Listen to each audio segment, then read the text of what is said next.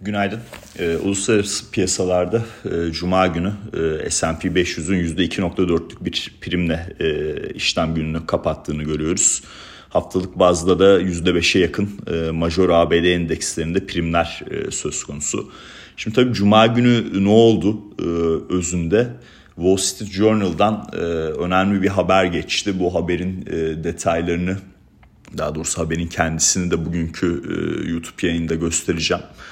E, özündeki şey şudur. E, Aralık ayında e, Fed'in bir frene basma noktası. Bu frene basmadan kasıt 75 bas puanlardan artık ayrılarak 50 bas puan ve daha sonrasında da 25 bas puana geçiş gibi bir durum ortaya konuluyor. Ee, tabii bu haberle beraber e, San Francisco Fed Başkanı'nın da Aralık ayında biraz daha e, bu e, artış hızını yavaşlatmamız lazım açıklamasının üst üste gelmesi piyasada bu ayı piyasası rallisinin devamına neden oldu. Neden neden oldu? Dolar endeksine bir miktar gevşetti.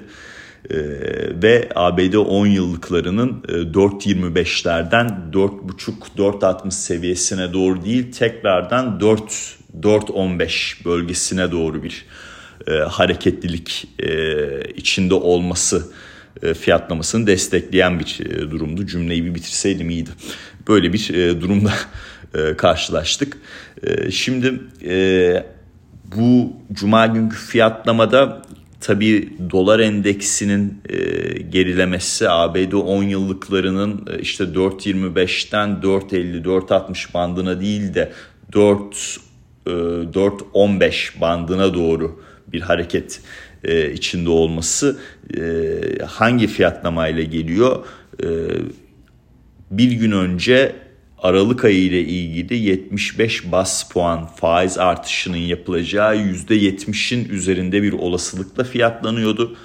Ama bu Wall Street Journal'dan geçen haber artı bölgesel FED başkanlarının e, işte Aralık ayı ile ilgili olarak açıklaması özellikle e, San Francisco FED başkanının e, otomatikman bu olasılığı %40 işte %30 %40 bölgesine çekti. E, aynı zamanda da e, işte e, 2023 Mart ayı e, da %5 olan e, politika faizi fiyatlamasını piyasanın yaptığı 4.8'e indirdi. Bu bir miktar dolar endeksini ve ABD 10 yıllık getirilerini rahatlattı. Ama bu kalıcı mıdır noktası e, bunu gerçekten bu aşamada bilmiyoruz. Sadece bildiğimiz şey şu e, gerçekten e, dolar endeksinin geldiği seviyeler, e, ABD 10 yıllıklarının geldiği seviyeler hem piyasayı rahatsız ediyor hem de anladığım kadarıyla yani apar topar cuma günü böyle bir haberin de ortaya çıkması bir gün önce hiç ortada yokken ve cuma günkü konuşan FED üyesinin işte e, San Francisco Fed Başkanı'nın e, bu tarz bir açıklama yapması anladığım kadarıyla bu artık rahatsızlık yaratıyor e, ve bir miktar e, bir e, yani bir düzeltme süreci de olsa bir fiyatlamalarda bir rahatlamaya ihtiyaç var. Bunu sağlarlar sağlamazlar e, hani uzun vadeli olarak ayrı bir durum ama kısa vadede e, dolar endeksini biraz daha e, geriye çekecek bir gelişme gibi görüyorum. Neden bunu böyle söyleyebiliyorum? Bu hafta aynı zamanda e, işte Avrupa Merkez Bankası'nın e, faiz kararı var. Onu e, göreceğiz. Japonya Merkez Bankası'nın faiz kararı var. Onu göreceğiz. İngiltere Başbakanı belli olacak. İşte o bu tarz e, gelişmeler e, dolar karşısındaki diğer para birimlerini olumlu yönde etkileyebilir mi? Örnek veriyorum İngiltere'de e, Rishi Sunak'ın e, işte başbakan olmaya yakın olması, Boris Johnson'ın adaylıktan çekildiğini belirtmesi bugün mesela pound'a sterline pozitif yarıyor. Eğer biz Perşembe günü Avrupa Merkez Bankası'ndan 75 e, bas puanlık bir faiz artışı ondan sonra da daha böyle işte düşen Avrupa doğalgaz fiyatlarıyla alakalı olarak da biraz daha böyle e, daha e, enflasyonu önleyebilecek şahin gidişatta biraz daha ayakları yere basar olursa Euro'da da tekrardan Euro dolarda da e, bir üstü e, rakamların üzerine çıkmamız ve e, benim zaten tahminim 1.0-1.50'ye kadar gidebileceği noktasına gitmemiz gayet makul. Üstüne üstlük Japonya tarafı yani Cuma günü yaklaşık 30 milyar dolarlık bir hazinenin piyasaya müdahalesi olduğu konuşuluyor Japonya'da. Yani çok ciddi bir miktar tabii bu. USD JPY'yi de 152'den 145'e kadar filan indirdiler. Çok büyük bir hareket bu yüzdesel bazda baktığınızda.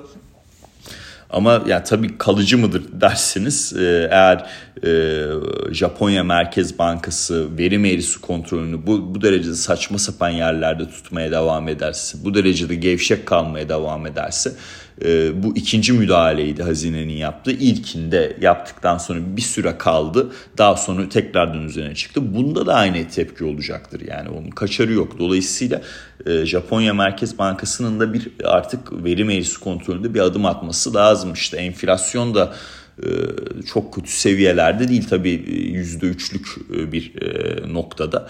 Hani diğerlerine baktığımızda çok düşük ama hedefine tutturabilmiş mi? Tutturabilmiş hani öyle bir durumda söz konusu. Dolayısıyla hani dolar endeksinde bir miktar daha geri çekilmenin olacağını ben düşünüyorum. burada tabii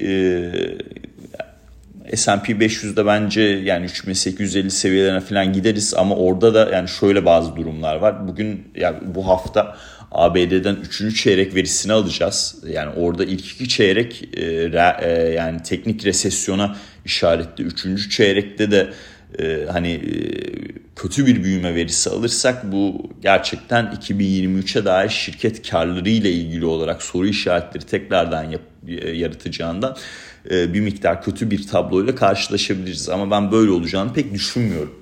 E, e, bu hafta açıklanacak işte şirket bilançolarında Apple var, Amazon var, Microsoft var, Google var, Meta, Facebook var. Yani bunlardan sonra bir miktar daha endeksin toparlanabileceği ve o ayı piyasası rallisinde devam edebileceğini düşünüyorum açıkçası.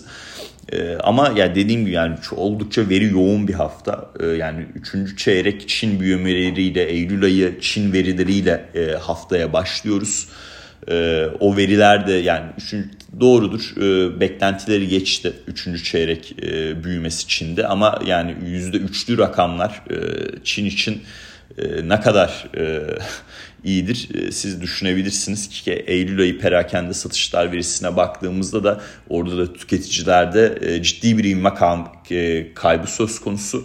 Hani endüstriyel üretim biraz daha iyi gidiyor, güzel, ihracat iyi, güzel ama orada da hala bu sıfır covid ve konut sektörü problemlerinin net olarak etkilerini görüyoruz arkadaşlar. Öyle bir durumda söz konusu. Dolayısıyla oldukça veri yoğun bir hafta.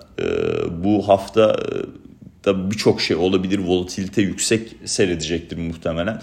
Ama ben e, hani e, cuma günü apar topar Wall Street Journal'dan geçen haberden sonra e, bu hafta e, açıkçası işte dolar endeksindeki değer kaybının devamı bu saydığım sebeplerden ötürü e, S&P 500'de o ayı piyasası rallisinin e, devamını ABD 10 yıllıklarında yani belki bir ihtimal yani 4-15'teyiz şu anda hani 4'ü görür ve biraz altına falan gerilersek yani bayağı iyi olur. E, ama hani onun matematiğini paylaştım size hani geçen hafta o matematikten e, çok fazla ayrılma durumumuz şu anda yok.